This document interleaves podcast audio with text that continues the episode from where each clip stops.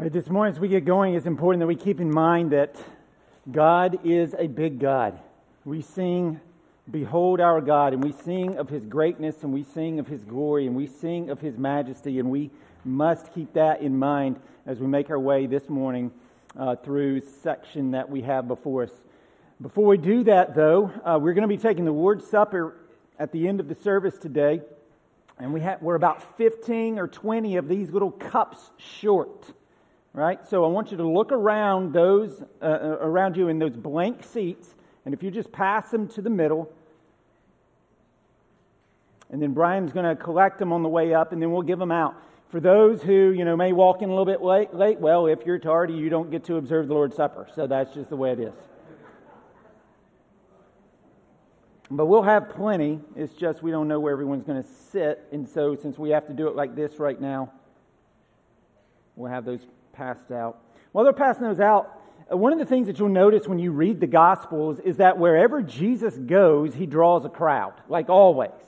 He always draws a crowd, and some of the most obvious places that you might think of is like when he feeds the 5,000, that there's 5,000 men there, which means there may have been, you know, whether they're using mankind or talking about men specific, possibly 5,000 to 20,000 people. Or you think about um, the triumphal entry, what we celebrate on Palm Sunday when Jesus comes into Jerusalem and the crowds flock to him. Jerusalem probably had around a quarter of a million people in it at that time because it was Passover. Everybody had to travel at Passover. And so just thousands and thousands and thousands of people are there surrounding Jesus, singing praise to his name, Hosanna, Hosanna in the highest. You know, here comes the king. We are excited about this. We are worshiping him. We are laying down palm branches. We're laying down our jackets. And then five days later, they crucify him. Three days later, he resurrects. He hangs out for 40 days after that. And then he ascends back into heaven and he tells his disciples Wait in this one specific room until the Holy Spirit comes upon you. And do you guys remember how many people were waiting in that room?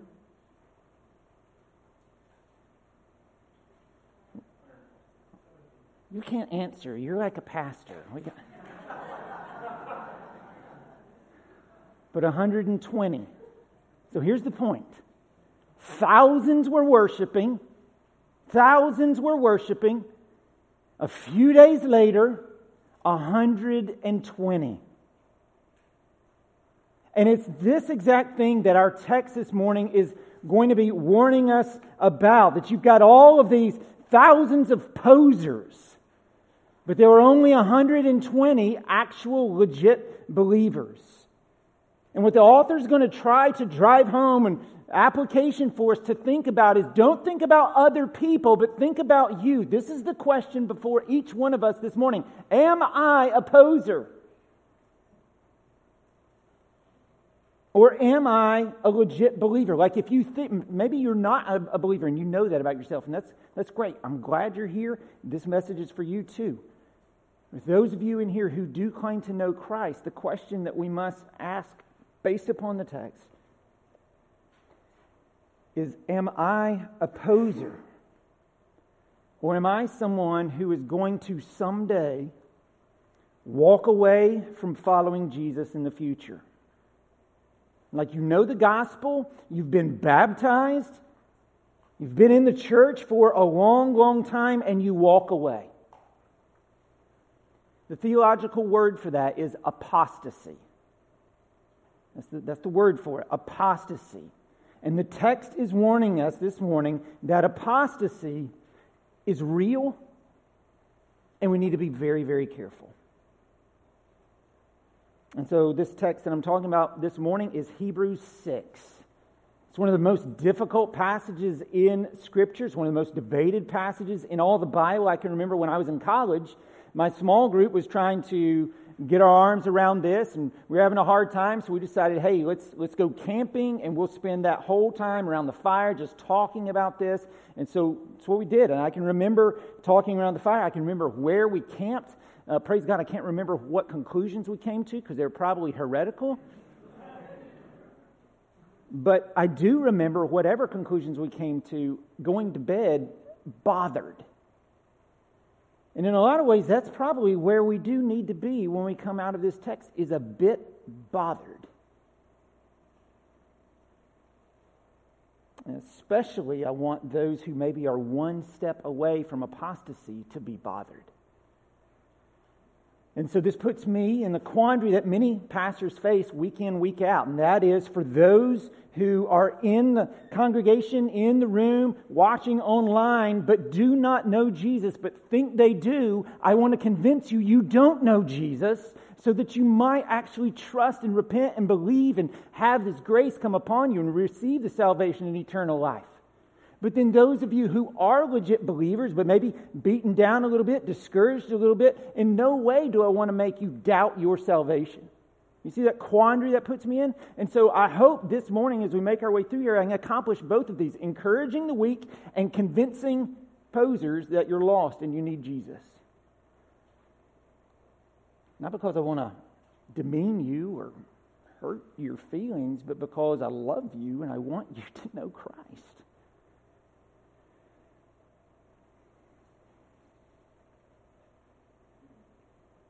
And so this morning we're going to talk straight up about apostasy. And then at the end, we'll talk a little bit about assurance, but we'll really save most of that to next week, okay?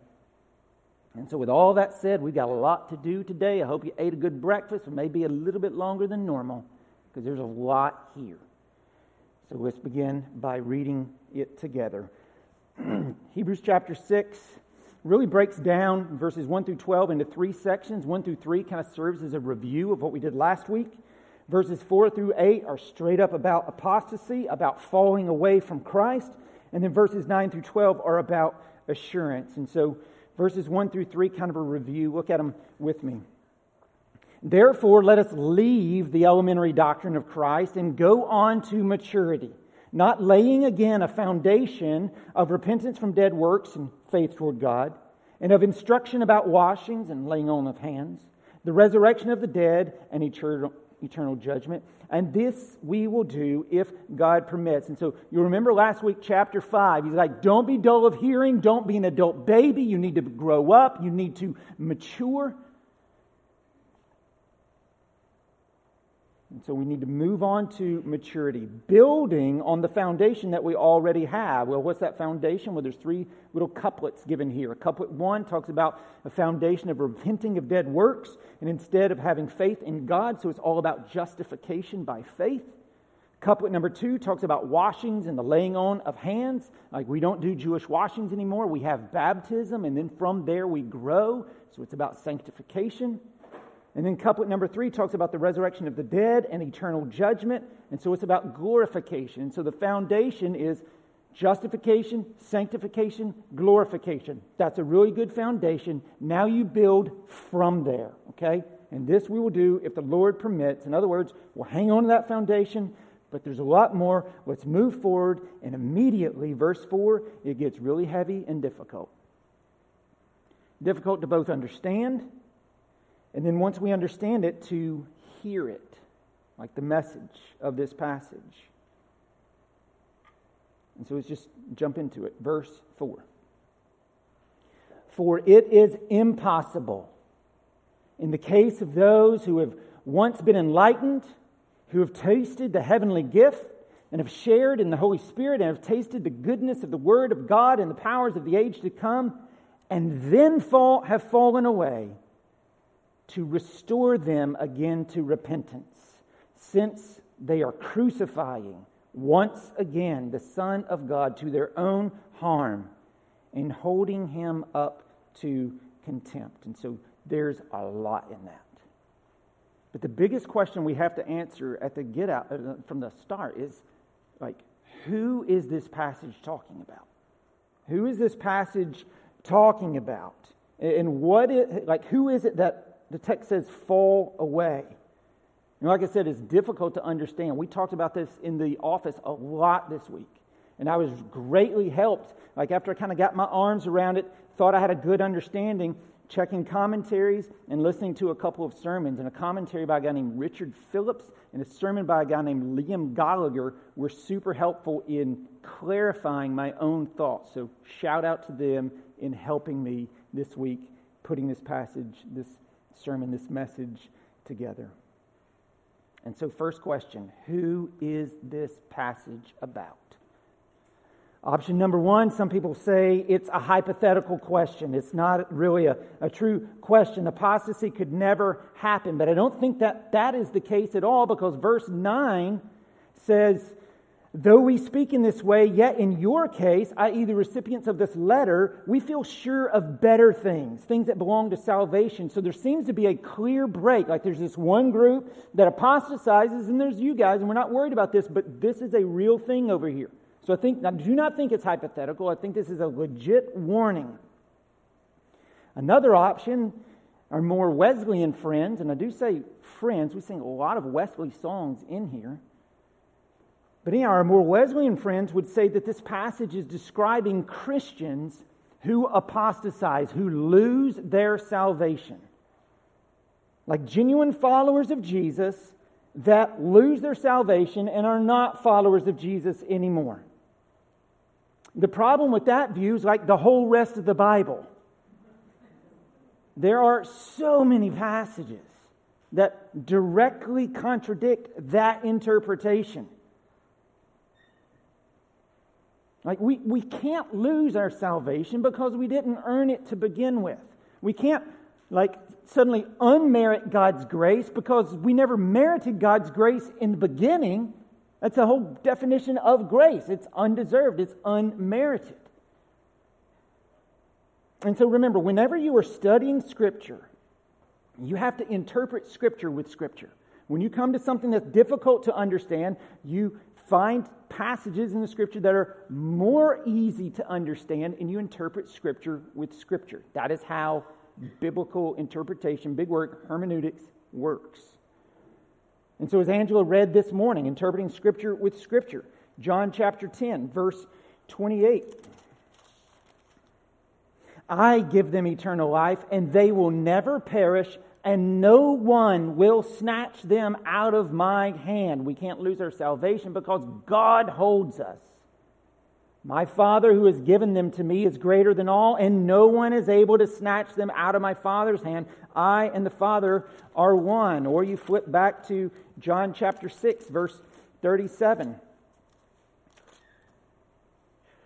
All that the Father gives me will come to me, and whoever comes to me, I will never cast out.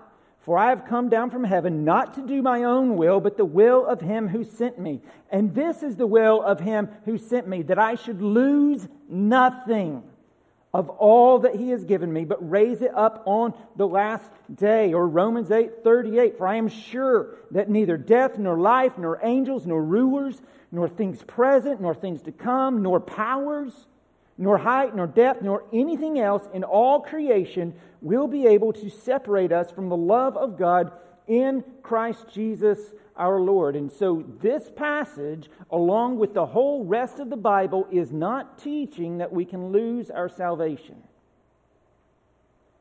Well, then, what does it teach? Uh, who are these people in this passage? Well, they're people who have apparently come to Christ. They're involved in the church. I mean, for all you and I can tell, and for all intents and purposes, they look like believers. And so think of it this way Imagine that we have a drone. We had our state meet this week. They had a drone flying over the whole course, and so you could watch the race when they were out of sight. But imagine you've got this drone and it's up high over the border of two countries. It's a border that doesn't have walls, but there's a, there is a border there. So maybe think of like um, the Amazon or sub Saharan Africa. And so there's not a, a, wall there, but there is a legit border between this country and this country. But everyone who lives on the border, they look the same, they act the same, they dress the same, they eat the same, but there is a border. Though they may not exactly know where it is. Spiritually, there is a border between believers in Christ and those who don't believe in Christ. There is a border, but close to that border, they may look very, very similar. In verses 4 through 8 is describing people at the border who are outside of Jesus, but they look super similar to those who are inside the border of the kingdom of God. They've had some sort of spiritual experience. That's clear. You look at verse 4. It says that they've been enlightened, which probably means they've been baptized. The, the reason for that is the church fathers, like if, they would relate uh, in being enlightened with baptism. And the reason for that is like if you became a Christian, then you entered into a year of being catechized in the gospel, a year of being taught, of being instructed, a year of that before you could be baptized. Now, here at Providence, we don't practice a year, but it's definitely weeks, months, and then for some of our children, it is years. Right? No like spontaneous baptisms happen here, and they won't. And, and I understand other churches that practice that, and I'm sure they are genuine in their intention. I just think it's a bit foolish. Like, you don't do spontaneous marriages. Why would you do a spontaneous baptism? Because if you baptize someone who's not actually a believer, you leave them worse off than they were. Because now they have a false assurance. These people have had some sort of experience, probably been baptized. That's what the word enlightenment there means. They've been catechized, they've been enlightened. So they've definitely had an experience, maybe even baptized. Further, it says that they have tasted the heavenly gift. But you and I both know there's a difference between tasting and nourishment. Like, even if you go to Baskin Robbins and try to get as many spoon samples as you can, it's still not the same as like getting the, you know, triple scoop ice cream. Or if you go to get lucky and, and wind up at Kroger or Publix or Costco on like sample day, and you go around and you get your little toothpick, right? And you, you, you know, you taste it, and the, lady, the, the man or the lady serving is like, What do you think? You're like, Man, this is really good. I, I, maybe I should get some. Knowing full well you're not going to, you liar. But it's still just a sample, it's just a taste, it's not nourishment. And that's the same thing here. These people have tasted enough to be impressed with Christ. They like the church, they enjoy it. They even get a little bit of help from it, but they're not truly nourished. They just like the taste. It also says that they've shared in the Holy Spirit. Now, when you come to Christ, you are sealed with the Holy Spirit. The Holy Spirit comes to indwell you, live, with inside, live inside of you, and He will never leave. You can grieve Him with your sin, but He will never leave. And He will give to you the fruit, or He'll give to you, yeah, the fruit of the Spirit love, joy, peace, patience, kindness, goodness, gentleness, faithfulness, and self control. He will give those to you, and He gives gifts, right? Preaching, hospitality, administration, evangelism, many, many, many more. But, friends, is it not possible to exhibit aspects of the fruit of the Spirit without actually having the Spirit? Like, it's possible for lost people to be very loving, to be patient, gentle, to have self control. It's also possible for people who are not actually regenerate to have displays of what we would call the gifts of the Spirit, like preaching or healing. That's why in the Sermon on the Mount, Jesus says in Matthew chapter 7, verse 21,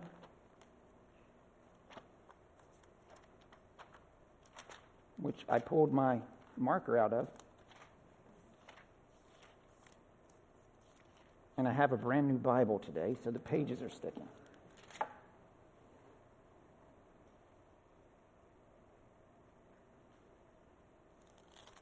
And it's in Matthew 7, not 27.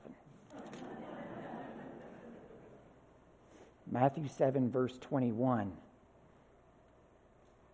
Not everyone who says to me, Lord, Lord, will enter the kingdom of heaven, but the one who does the will of my Father who is in heaven. On that day, many will say to me, Lord, Lord, did we not prophesy in your name and cast out demons in your name and do many mighty works in your name? And then I will declare to them, I never knew you. Depart from me, workers of lawlessness. And so these people have been around the things of the Holy Spirit. They've seemingly shared in the gifts of the Holy Spirit, but they don't actually have the Holy Spirit. Further, verse 5 says they've tasted the goodness of the Word of God and the powers of the age to come. But again, they've just tasted enough to say, oh man, that's good. But they're the seed that fell on rocky soil, and so they have no root. And so they may grow for a little while, but then trouble comes, they wither, they dry up, and fall away. And so, who are these people? Well, they're people who look like Christians. They have a profession of faith.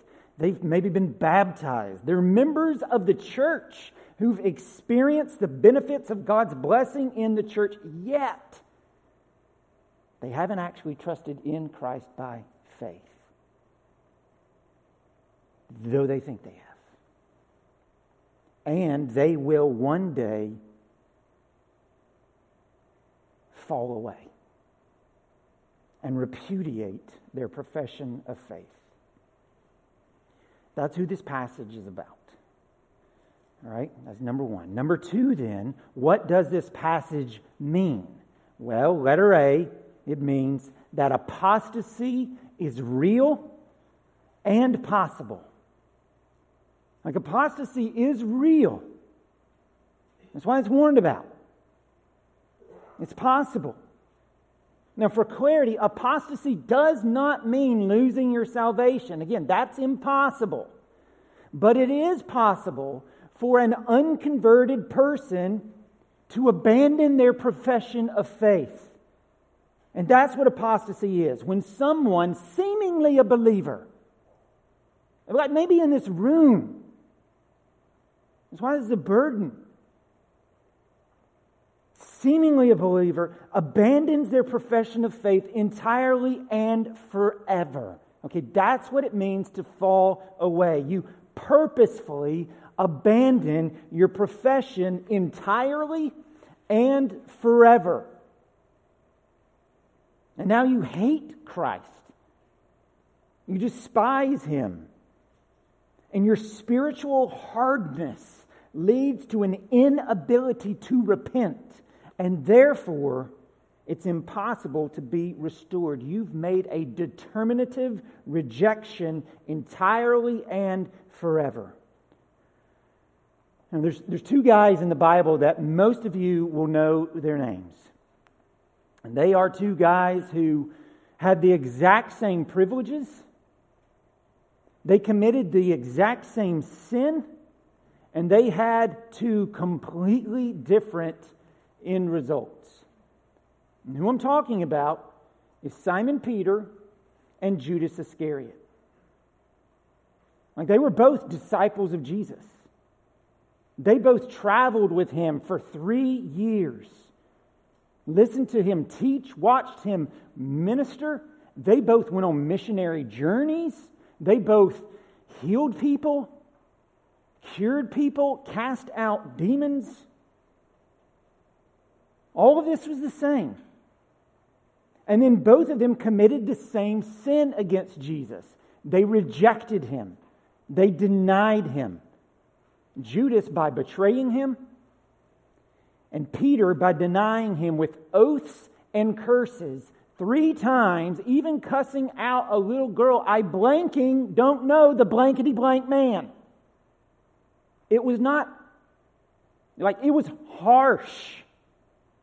It wasn't subtle.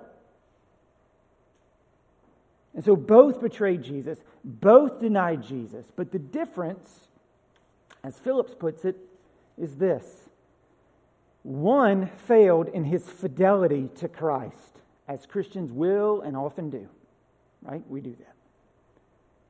One failed in his fidelity to Christ while the other decisively repudiated him.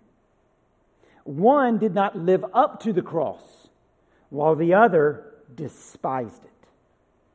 And so when the author speaks of falling away, he's not talking about spiritual infidelity. Okay, he's not talking about someone who falls into sin and maybe remains there for a while.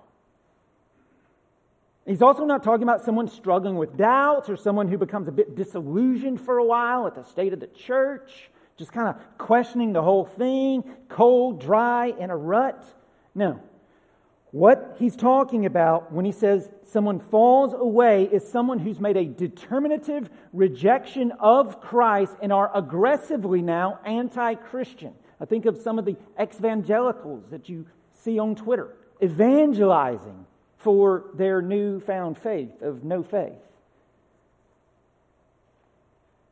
And so these people who fall away, basically, they agree with the Pharisees that Jesus is guilty as charged. And he is a threat and an enemy worthy of death. And so, verse 6, they just keep on crucifying the Son of God in their hearts. They keep on holding him in contempt and so they so utterly hate and oppose Jesus that it is impossible for them to be restored again because one, they never were believers in the first place, and two, they have no desire to be.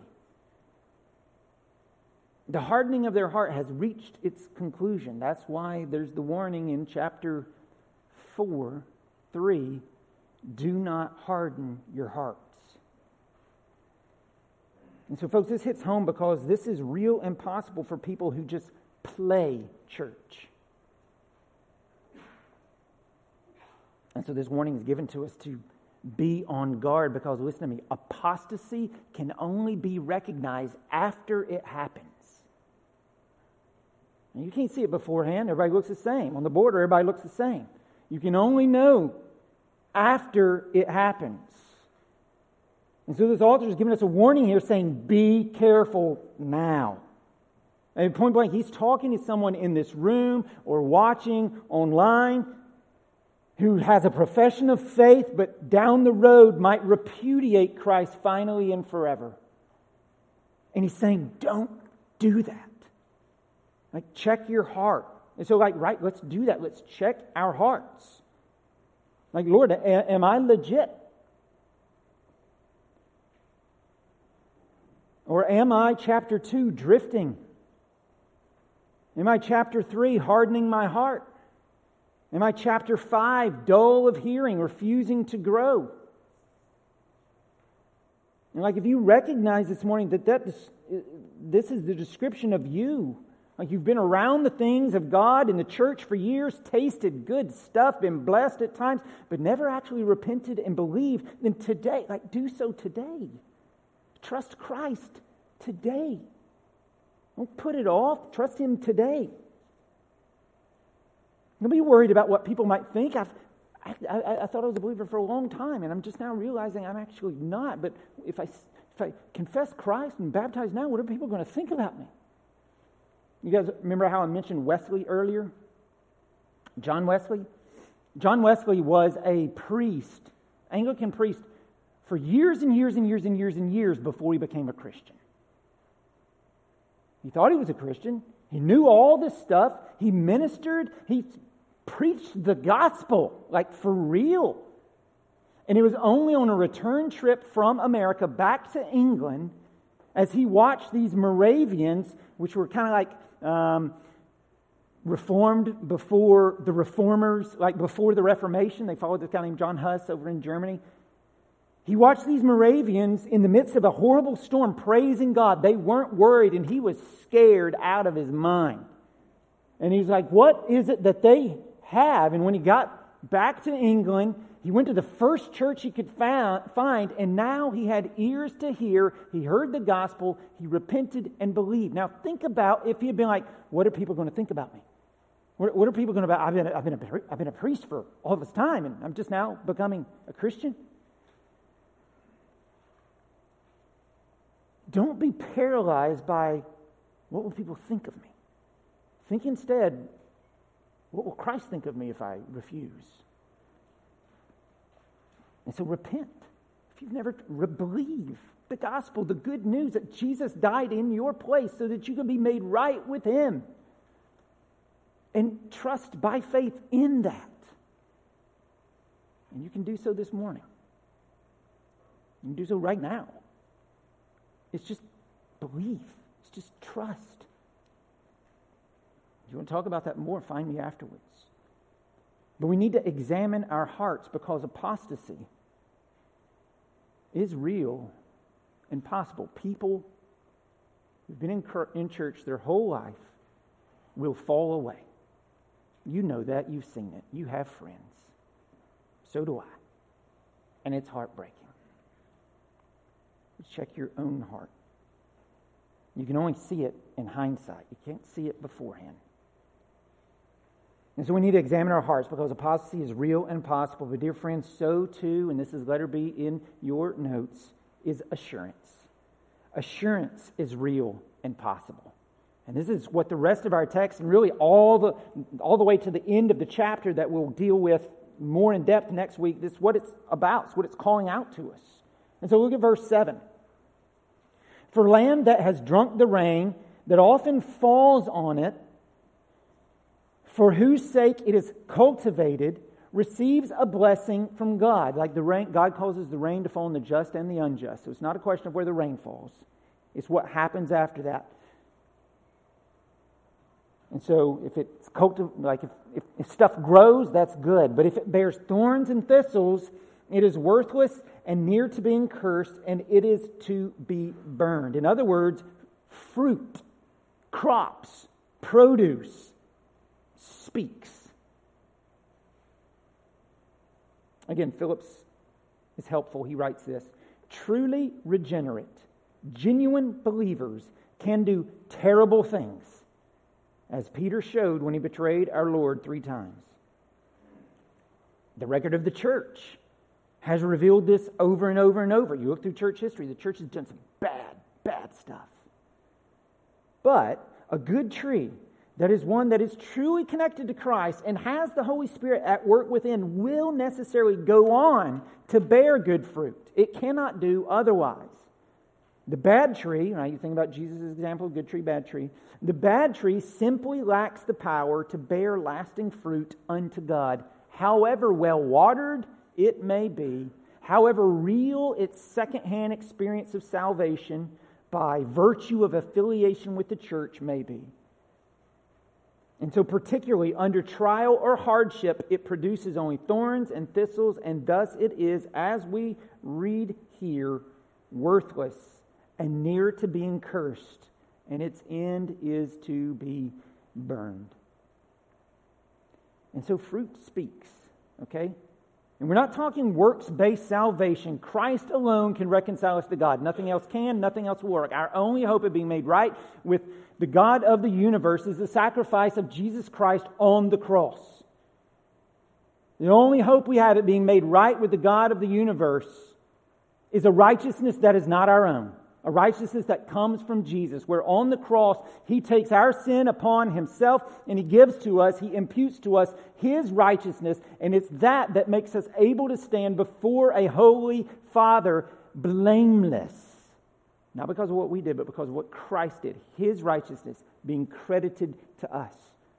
That's the only way we can stand before the Father. And so works have nothing to do with being saved, but if you have been saved, redeemed, reconciled, you've been made a new creation. You've been given a new heart, you have new desires, and so work should just be the natural outflow of that new heart you've been given. And so you'll begin to believe differently, you will begin to love differently, you will begin to obey differently, and this, the author is saying, is evidence that you are indeed a believer. And it's proven, listen to me, this is super important, over the long haul, not short term.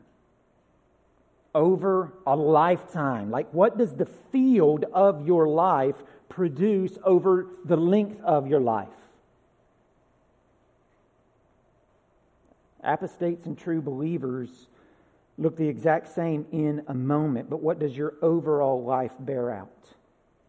Because God will cause his people to persevere to the end. And that's why I think the terms once saved, always saved, and even eternal security are less accurate and not as helpful as perseverance of the saints. That is a better way of thinking about it. It's not just that God won't let you lose your salvation, it's that that will be proven as God strengthens you to persevere to the end.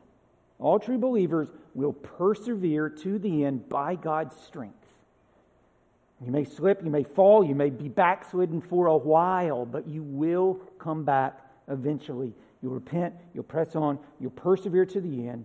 And so the author here is seeing this in the Hebrew church. And so, on the heels of the warning he just laid down on them, he now says in verse 9 Though we speak in this way, yet in your case, beloved, we feel sure of better things, things that belong to salvation. Note that. He says, I'm sure of this. Why is he sure of this? Verse 10 For God is not unjust so as to overlook your work and the love that you have shown for his name. How have they shown love for his name? In serving the saints, that's the church, as you still do. And we desire each one of you to show the same earnestness, to have the full assurance of hope. And we'll deal more with this next week until the end, so that you may not be sluggish, but imitators of those who through faith and patience, perseverance, inherit the promises. And so, in other words, the, the call here now is, is to press on like there's assurance to be had, and that assurance is in Christ alone, but it's given evidence by how we live our lives over the long haul, the perseverance of the saints.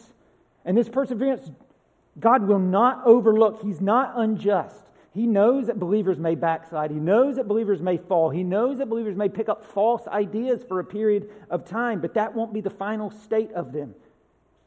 They will eventually, prodigal son, wake up and go home.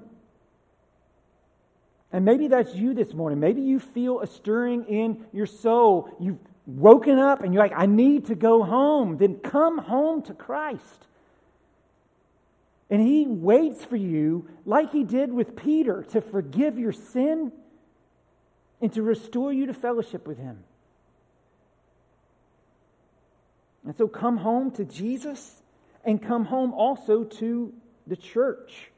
One of the marks of an apostate is that he hates the church. He rejects the people of God. He goes out from among them. 1 John 2 19. They went out from us, but they were not of us.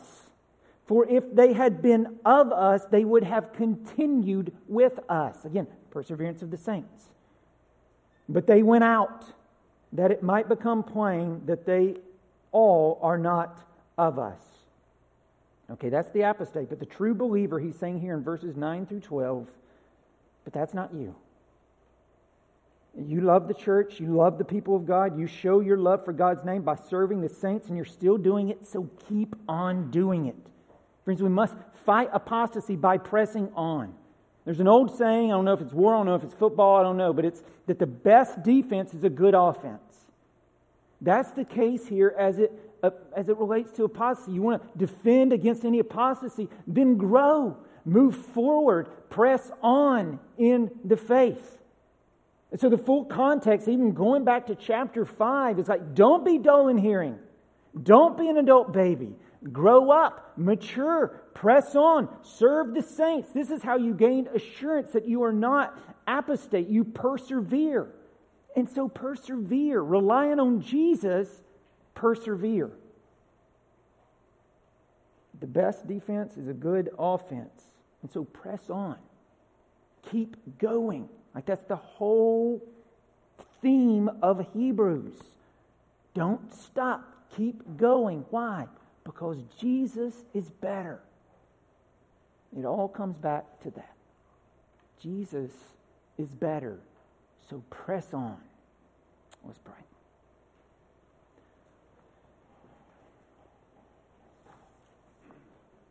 Father, we thank you for your word and we thank you for its frankness.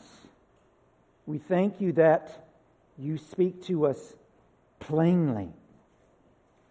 We look across the whole of Scripture. The main things are the plain things, and the plain things are the main things. And Father, there's a reality here about apostasy. And Father, I pray for anyone in this room who might be a little bit concerned about apostasy that you would also remind them that the fact that they're concerned is a really good indication that they're not apostate. Because they wouldn't be concerned. Apostate people hate you, they want nothing to do with you, they've fallen away. The Lord, on the flip side, it, we can only see that in hindsight. So help us to be careful and help us to press on now to help to show that that's not the case. Kind of like the unforgivable sin, Lord. We sometimes fear, oh gosh, have I given, have I committed the unforgivable sin? And the very fact that we are worried about that tells us that we haven't. And so I pray that you would comfort hearts where comfort is needed. And that you would convict hearts where conviction is needed. And all of us need conviction in some way because all of us, though walking with you perhaps, have still fallen short of the glory of God, not only prior to salvation, but since then.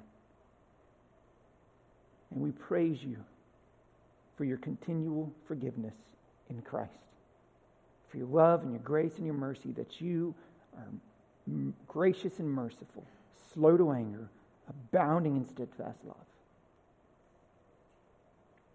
You give us what we don't deserve. You give us grace.